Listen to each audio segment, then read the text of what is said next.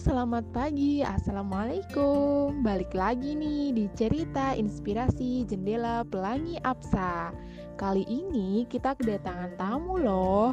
Tamunya namanya Kak Afiza Latiful Fadli. Beliau juga salah satu inspirator nih. Nah, tema kali ini kita akan membahas mengenai perjuangan meneliti sampai LIPI. Penasaran kan bagaimana ceritanya? Yuk langsung aja dengerin podcast di episode 2 Cerita Inspirasi Jendela Pelangi Apsa.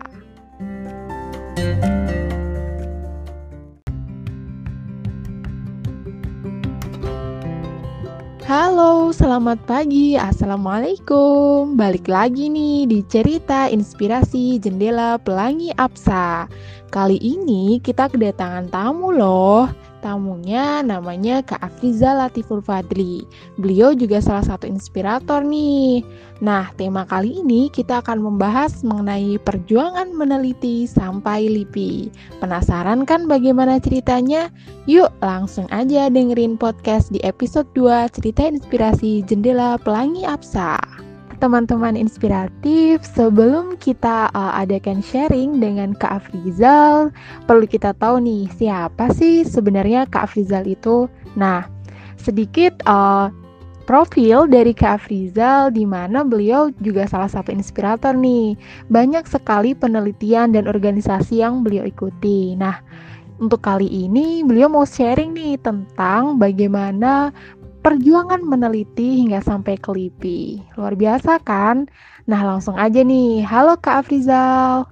Halo semuanya, Assalamualaikum warahmatullahi wabarakatuh. Uh, saya sangat senang nih bisa diundang dalam uh, podcast cerita inspirasi jendela pelangi Absa. Wow, keren ya. Waalaikumsalam Kak. Terima kasih juga ya Kak Afrizal udah bersedia untuk uh, ditanya-tanya nih dan sharing berbagi inspirasi mengenai perjuangan meneliti sampai LIPI. Nah, langsung aja ya Kak uh, ke pertanyaan yang pertama nih. Nah, jadi uh, apa sih sebenarnya cita-cita terbesar Kak Afrizal?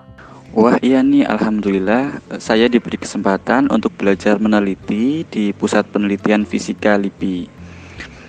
Selain itu saya di grup penelitian laser kayak gitu. Untuk hmm, cita-citanya saya ingin menjadi orang yang bermanfaat di sekitarnya Melalui ilmu pengetahuan dan penelitian Wah keren banget ya teman-teman inspiratif. Nah selanjutnya nih kak, uh, apakah yang sekarang diperjuangkan sudah sesuai dengan yang ingin kakak raih? Tadi kan uh, cita-cita kakak ingin jadi seorang penginspirasi ya. Ini masih dalam tahap proses ke APSA untuk mencapai cita-cita itu. Dulu ketika saya masih kuliah, saya uh, aktif di kegiatan penelitian. Saya sering ikut lomba karya tulis ilmiah. Kemudian Ketika saya di LIPI, saya belajar lagi tentang meneliti yang baik seperti apa. Wah, keren banget nih Kak. Berarti sekarang sedang berproses juga ya menuju ke cita-cita.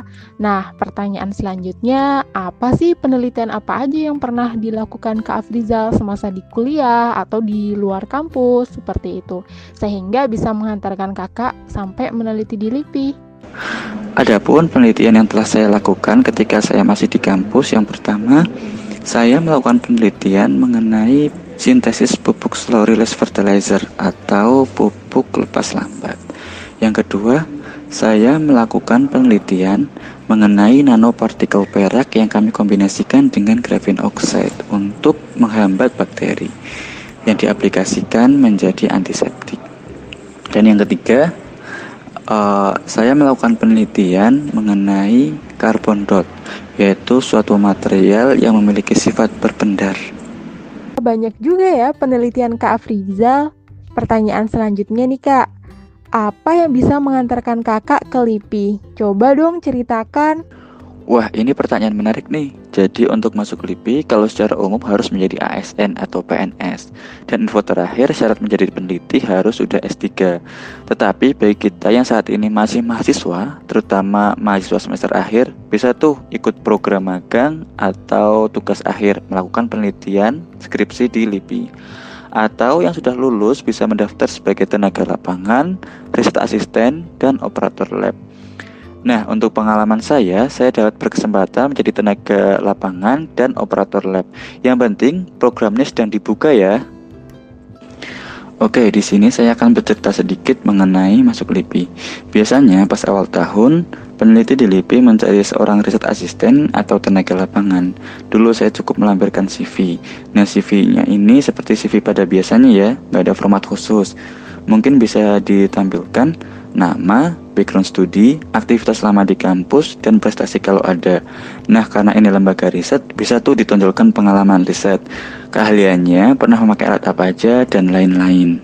Oke, berarti uh, syaratnya cukup simpel ya teman-teman di rumah. Nah, selanjutnya nih Kak, bagi uh, teman-teman yang juga punya mimpi menjadi peneliti, gimana sih cara bisa mengasah agar kita terbiasa dengan uh, penelitian seperti itu. Mungkin bisa diceritakan tentang tips dan triknya. Sebenarnya saya masih sangat jauh dibilang peneliti. Mungkin apa pun bidang kita, yang penting kita tetap tekuni dan lakukan yang terbaik.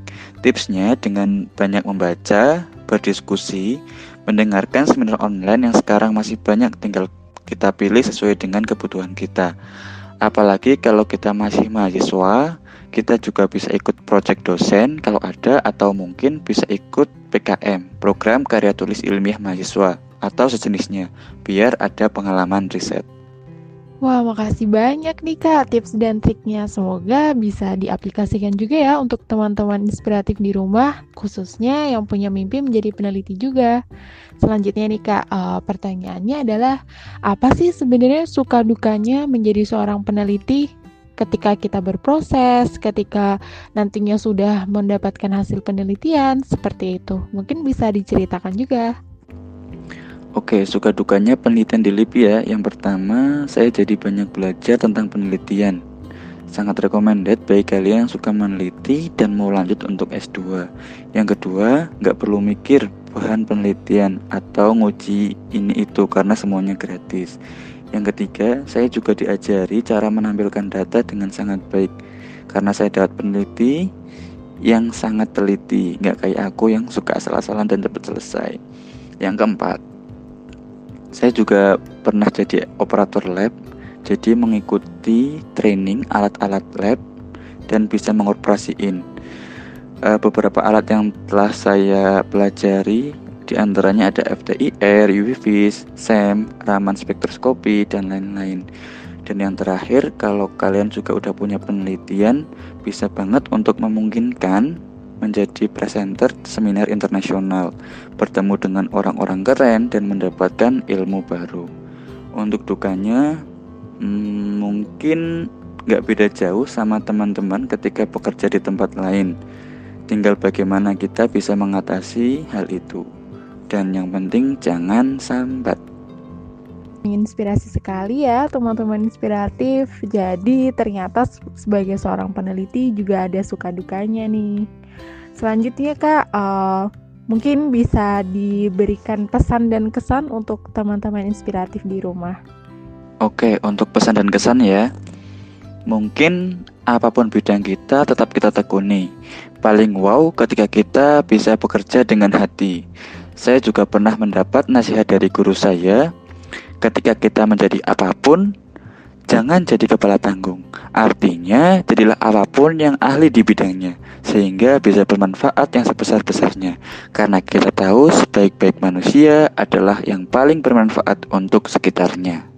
Nah, itu tadi nih teman-teman inspiratif, pesan dan kesan yang disampaikan oleh Kak Frizal. Semoga bisa bermanfaat ya bagi teman-teman semua. Nah, di segmen terakhir kali ini uh, kesimpulan nih Kak. Jadi, sebenarnya hikmah apa sih yang uh, bisa dipetik dari cerita perjuangan Kak Afrizal untuk meneliti sampai di LIPI seperti itu. Jadi, semoga bisa diambil hikmahnya untuk teman-teman inspiratif di rumah. Jadi, mungkin bisa diceritakan.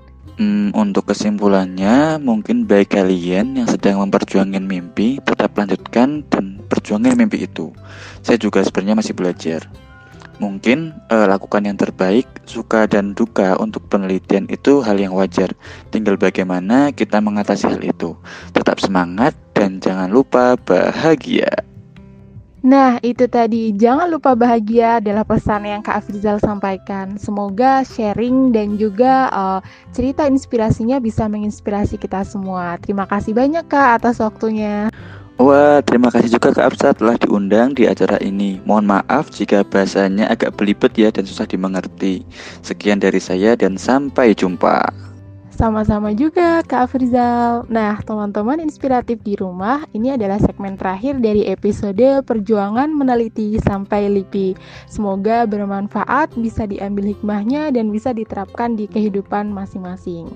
Selanjutnya, nantikan lagi di segmen episode di Cerita Inspirasi Jendela Pelangi Absa. Dari saya terima kasih. Wassalamualaikum warahmatullahi wabarakatuh.